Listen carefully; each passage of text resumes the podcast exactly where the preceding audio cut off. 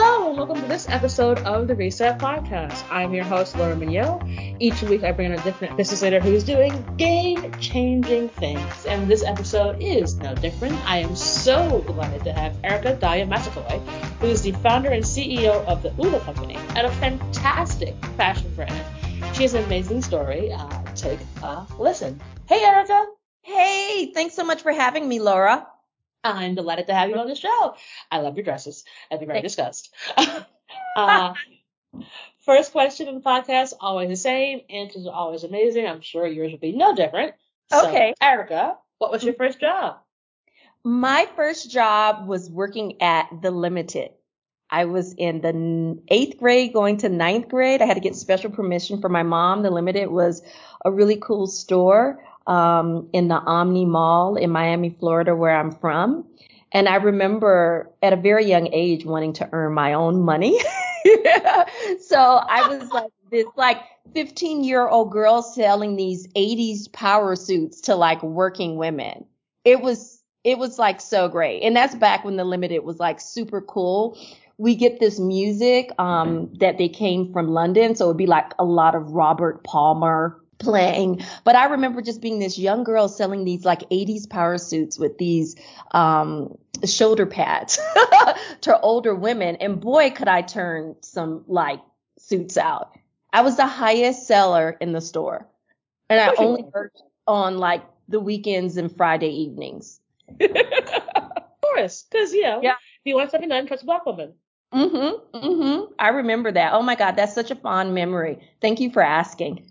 Oh, of course. So, Mhm. okay. So we go from the top saleswoman at the Limited to where you are now. What's yeah. that journey been like?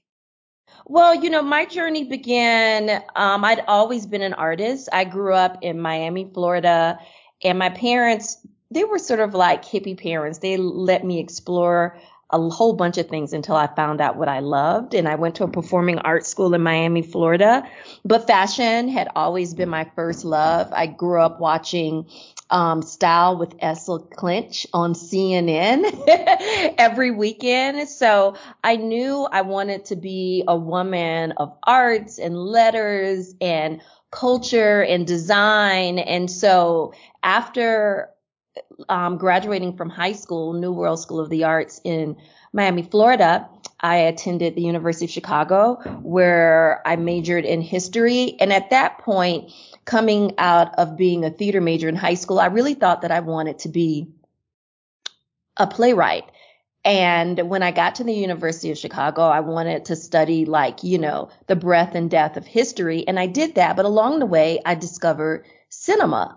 Um, and I began making experimental films, short video films, and ended up graduating from the University of Chicago with a BA in history and a master's in social science. I was then recruited by Tisch School of the Arts at NYU to enter their PhD cinema studies program. And so I got a PhD in cinema and I had. How does some one get a PhD in cinema? Back up the truck here. How does that happen? How does that happen? Well, I began curating cinema. So I worked for documentary film groups at the University of Chicago, which is the longest running student film documentary program like in history. So I began one of my first jobs when I was in college. I began as a projectionist, right? So I would like project all types of film. I remember my first film I projected was Viva Las Vegas.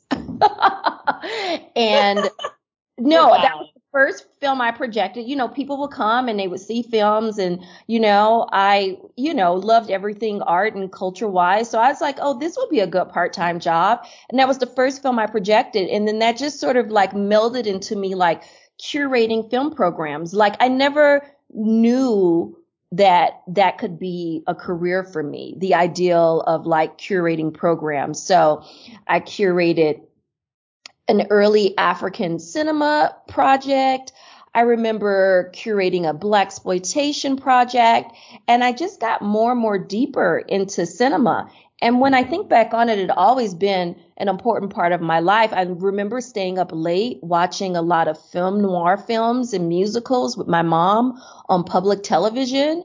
Um, and so it came very naturally to me. And then I moved into the space of like curating film and, you know, it was a small group back then of people who were doing like black American cinema, um, academia work. And I was one of them. And so I ended up writing my dissertation on the history of multicultural media art from 1950 to 2000. And oh it became my. a huge show. Yeah, race and digital space.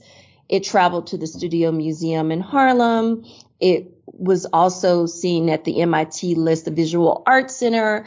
Um, but before that, I'd also worked as um, an assistant curator at the Museum of the Moving Image, as well as a curatorial assistant at the Whitney Museum of American Art. So when I was in New York, I was going to school full time and I was working full time, burning the candle at both ends. But that's sort of what you do when you're in New York. You Exactly. know, I started grad school in the mid 90s and it was a great time to be a creative in New York. I remember going to work and then I would take my classes in the evenings. I would do all nighters, writing my, you know, papers, but it was a great lifestyle. You know, I went to all the openings for cinema. I was all at all the openings for media.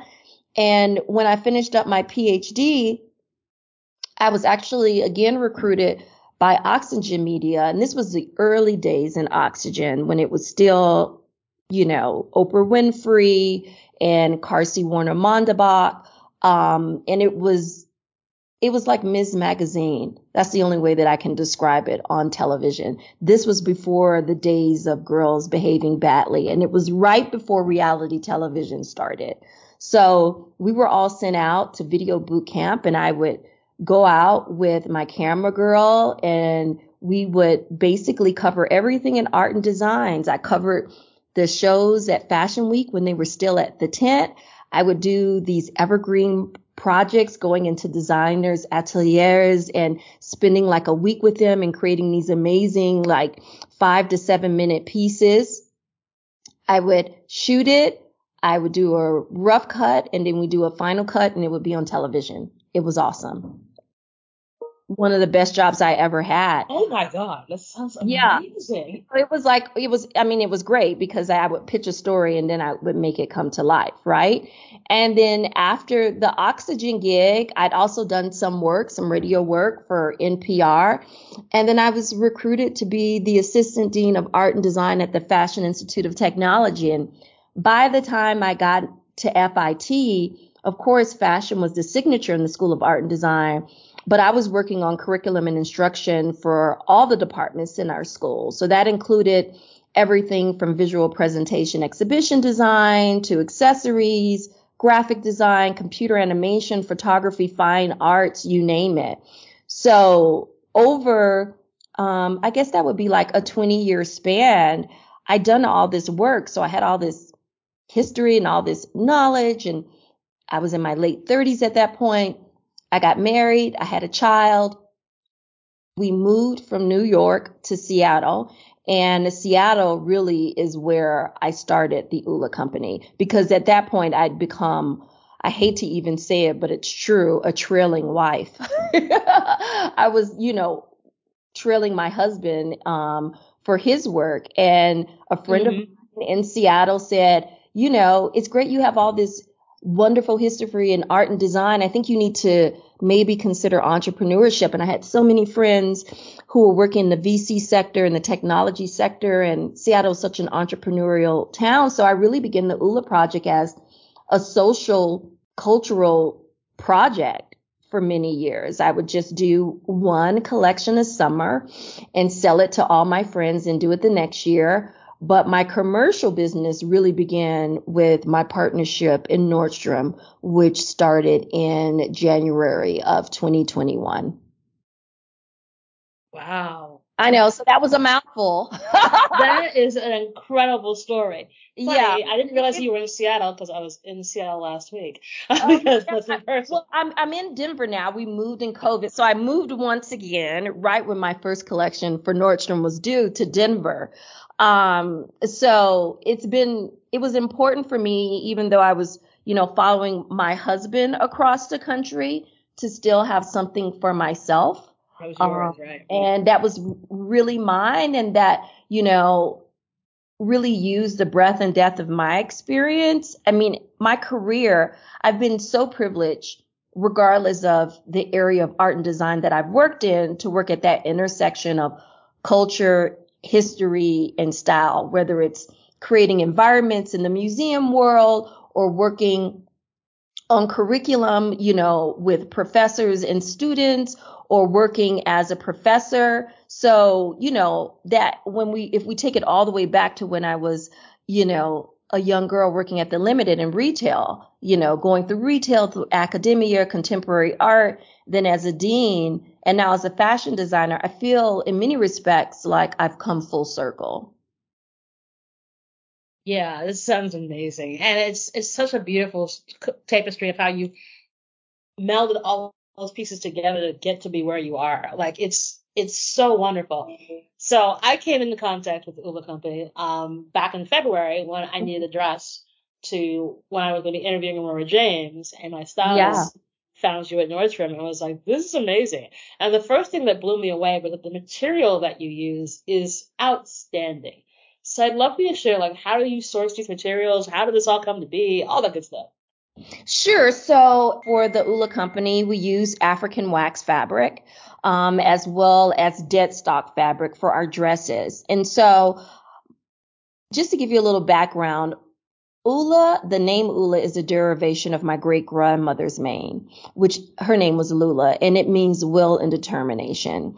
So I've really created the company as a way to honor the women in my family who made so many sacrifices for me, as well as also to build a legacy for my daughter, Luba, um, who's 12 years old now.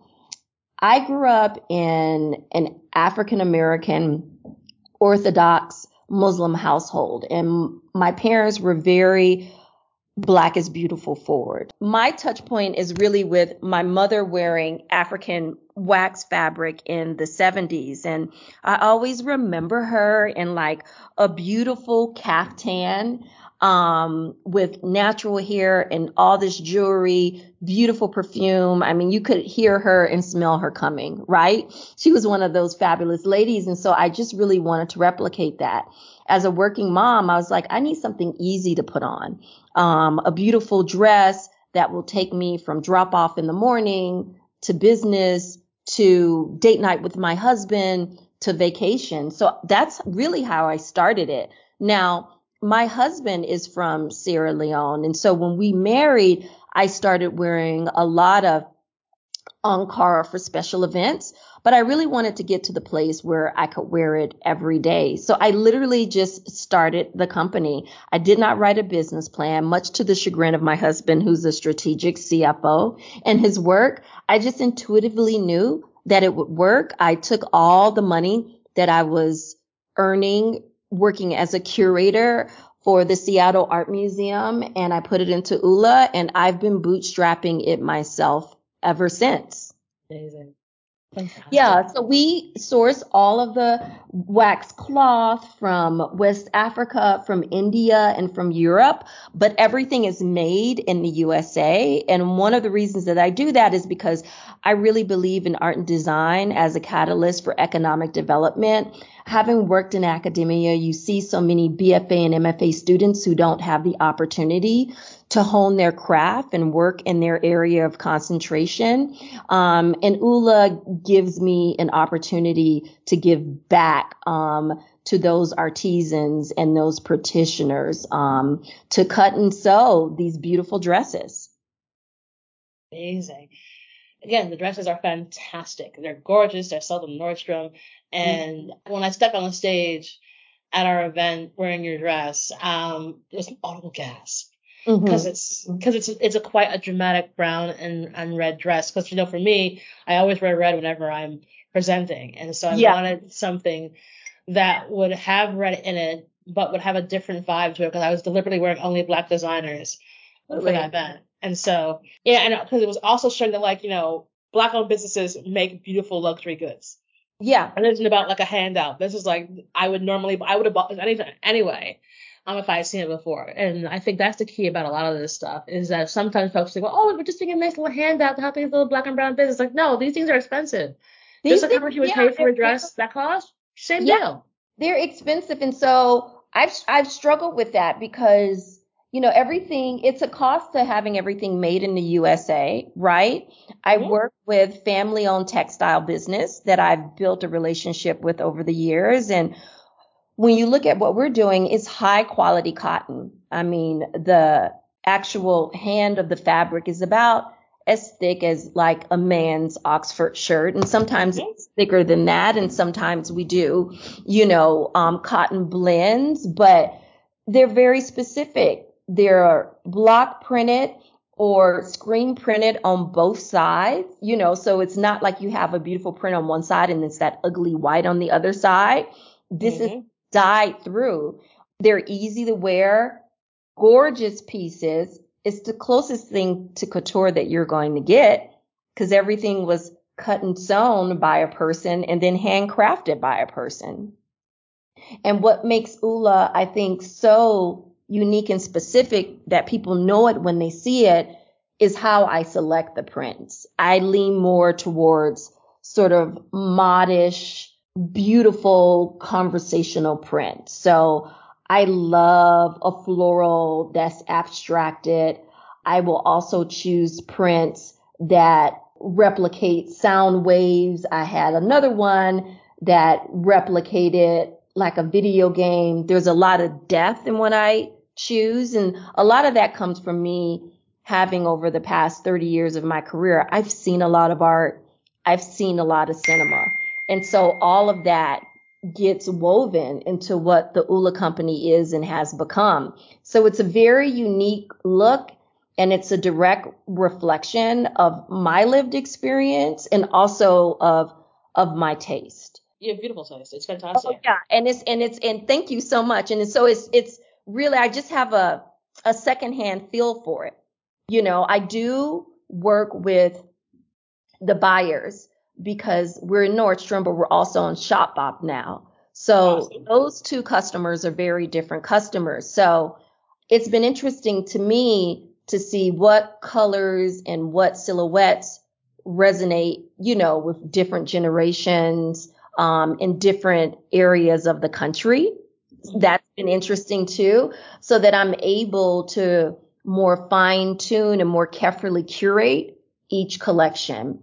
And each collection is an amalgam of colors. So sometimes you'll go into a department store and you'll see a brand and, you know, it's the same colorway mm-hmm. and everything kind of looks the same because they're on trend.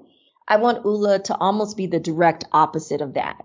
So you'll see a lot of different prints, a lot of different colors. It's almost like a mini pop up or art installation, a riot of color on its own. So it always stands out on the floor uh, in terms of me comparing it to like, you know, peer brands on the floor. It makes its own statement.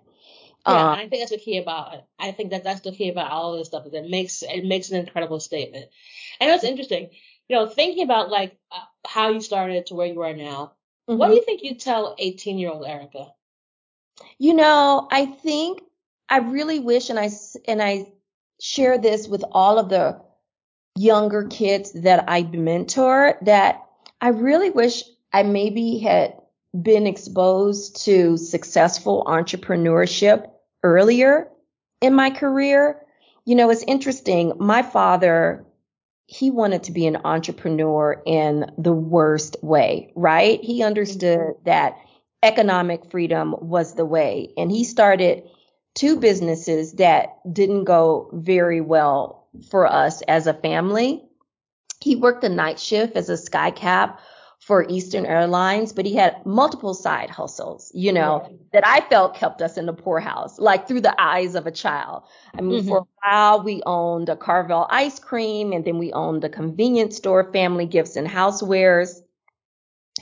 But it never worked out for him. And now that I'm on the other side of being a successful entrepreneur, I see now that had he been exposed to financial opportunities as well as mentorship himself, things could have gone another way.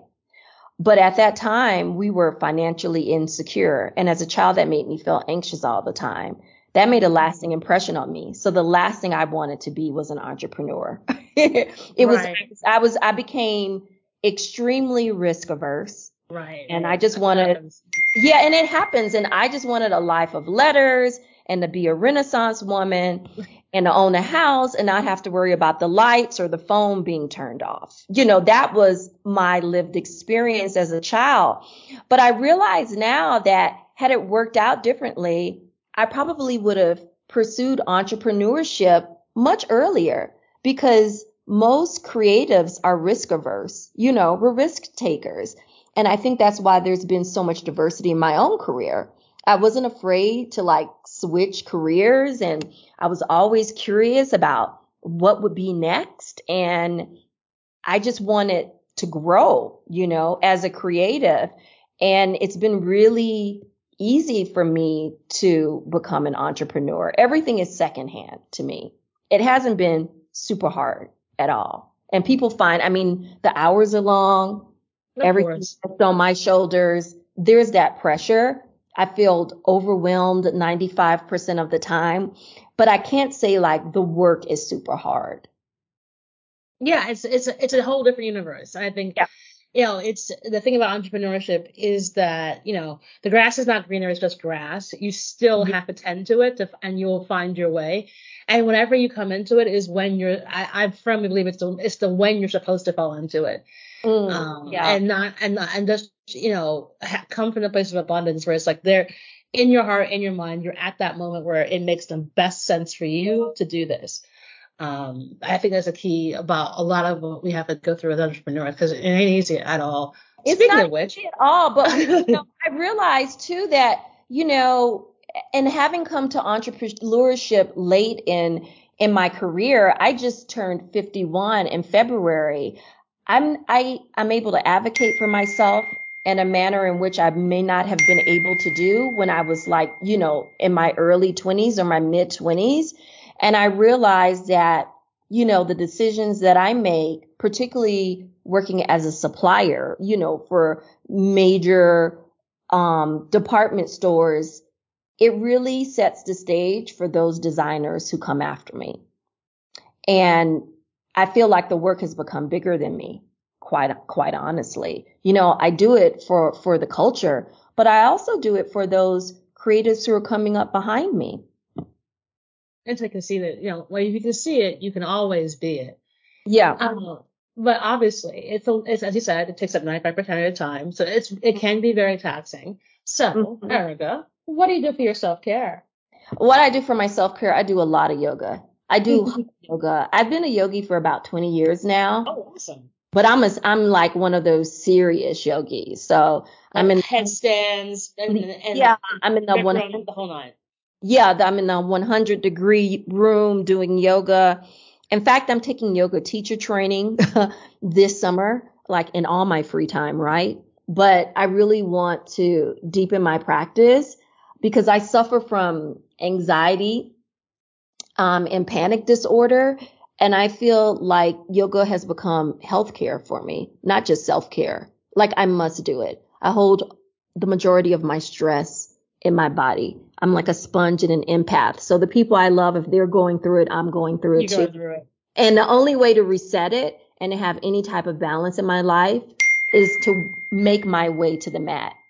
And that's what I do. And it's really worked out for me. It's been the gift that keeps on giving. And, you know, I have a family to take care of. I have a 12 year old daughter who's a budding equestrian. So I'm a barn mom. I'm always at the barn when I'm not oh, at doing Oula. And so, I, you know, I have to be there for her because my most important job is to launch her, right? So I think also having a family forces me to have a certain amount of balance in my life. You know, Saturday is really, I feel like my only day where I don't have stress. Like I get freakouts on Fridays and I have like the Sunday scaries, but That's Saturday, horrible. I don't do any work. My husband takes my daughter to the barn. I take my morning bath. I try like not to do anything, like not even go out of the house if I don't have to. I go to yoga. That's about it. Yeah, that's my Saturday. And yeah, I I'm a firm believer in having a day that's your day, and I call I call mine Laura days. I usually do it the third Sunday of every month, and I'm just like, Yeah. that's my day. Leave me alone. Because you know I'm cramming so much into the week, into the hours that I do have. Right? Like every day for me almost feels like finals week in grad school. Like it's I'm squeezing, squeezing, squeezing, squeezing, and you know by the time Friday night comes, I really don't have any more to give. Um, but I think that's going to change. I I've I finally figured out a way to have more balance with Oula and to fire myself from a lot of these jobs that I've been doing. exactly. really I mean, important. that's really what it is. It's sort of like letting go of pieces of it, but it, it takes a while to become even comfortable with that idea. oh yes. Um, because unlike, unlike most, I don't know, unlike most things in art and design, it is very intimate, you know, creating garments that are living on someone's body. You know, so there's a, a nature to it where you have to be involved. And I think Mhm. sometimes you, I think people sense that I'm like hands on and involved that way, but there's, I can create more space around that, you know, because as I'm getting older, I just don't have the appetite to be burning both candles at both ends. and it's not sustainable. it's not sustainable. And I had to get to a place where I gave myself permission to not always feel like being burnt out was my reality. It doesn't have to be. No, it doesn't, and it Yeah. takes time. As, as, an- as an entrepreneur, it's really hard.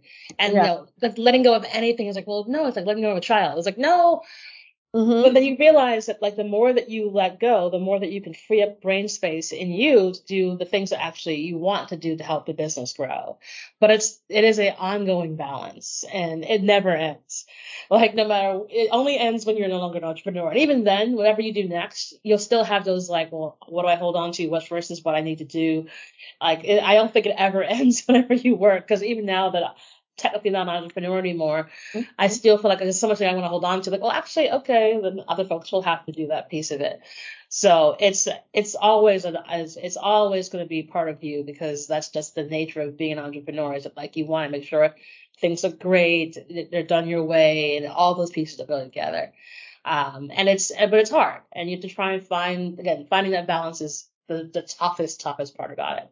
It's so tough. I mean, it's, and I, even with me getting to a place, and this is comes with the maturity of, of not even having the appetite to work that hard, I still do it. Cause it's like a muscle. Yeah, just you have to keep on. You have to keep working at it. It's absolutely like a muscle. Um, It's it's crazy. And so that's what I tell most are like, have balance in your life. Please, it's really, really important. And I have to stay healthy for my daughter and my family. Yeah, you got it's, it's imperative. It's like, yeah, and I'm doing creative work, so I need to create more space for just quietness where I'm doing nothing so that I can be creative. Um, it's a key key thing. yeah. I mean, I need that. I need those Saturdays to like clear my mind, you know, to like clean the slate. And I mean, I wish I could have, I want to get to a place where I'm not even working on Fridays, to be honest. You'll get there. Look, you you know once you start putting out into the universe, you'll get Yeah. there. It'll, it'll, it'll, in whatever shape or form it looks like, you'll if that's what you want, yeah. you'll find you'll find a way that makes it work that, works the best for you. So Oh. I I'm a full believer that you're gonna make this happen. Considering how incredibly brilliant you already are, I have zero doubt that you will figure this out. Oh, thank you, Laura. You know, and it's even with the success, you you need to hear that. You know, um, I've all my friends who are like successful entrepreneurs. You need you, you always need to hear that. You know what? You're doing well. You're, doing, the damn thing. You're doing You're the damn thing. doing You're your selling. Nordstrom. Yeah, Exactly. you're selling in Nordstrom. Well, we are so hard on ourselves. I'm so hard on myself. It's Yeah. stupid. it's like I hard. have conversations with myself, like Erika. Girl, Come- please. You, you got this. You know you got this. Um, so last question for you. Yeah. Do you have a give and or an ask of the audience? Yeah, so my give or ask of the audience is like, get yourself an Oula. Um, I want to do a better job this year of being a brand ambassador for my own brand, making myself the face of the brand. Fantastic. Um, doing more storytelling about it. It's interesting to me. Oula has found his customer base at Nordstrom, but it's not because I've been out there pushing, pushing, pushing, you know, because I've been focused on getting the scale and creating a beautiful product. But now it's really about people going into the store, experiencing the dresses and passing the word along. So we're going to be relaunching on Juneteenth our website, our direct to customer. And I'm very excited about that. Um, and I'm building that slowly because it needs to be about my full story of Oula and me having more of a direct connection to the customer. And so I want to create space for that as well. Um, people love to hear the story, and the story is always in the process of becoming, right? Mm-hmm. So that's the great thing of it. They're like, there's so many pieces to it. Um, and so, yeah, I just want people to go out and actually experience it if they can in person. We're in about 12 Nordstrom stores across the country. Um, and we're also on Shopbop. But I think that once people get into the dress and make it their own, it becomes a whole, as you've experienced, Laura, like a whole event and a whole experience for them. it, it, brings the drama. Yeah. Uh, it, and, and, it, and it brings a moment. And I think especially as black women, it's really important that we show up and show out. And your dresses show up and show out so beautifully. I mean, the amount of compliments and people are like, where'd you buy this? And I was like, here you go.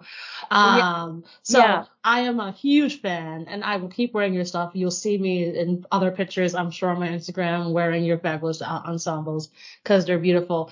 And I am so glad we got a chance to talk because like I said, I love spotlighting black women entrepreneurs who are doing the damn thing, especially when like this this is a new career. Uh, and they've been able to make it happen. You know why? If you want something done, ask a black woman. Like done and dusted. Done. Um, I know. Done and done. It's so true. We know how to get it done. We know how to um, get it done. Yeah. So we're gonna put all the details in the show notes for folks to find out where they can currently buy you. So Nordstrom and Up, and then coming in Juneteenth on your yeah. own website and share all your socials as well. Erika, it's been such a delight to have you on the show. Thank you so much for joining me today. Oh, thank you so much, Laura. I really enjoyed the conversation. Awesome. Okay. And that is our show. Yeah. Thank you.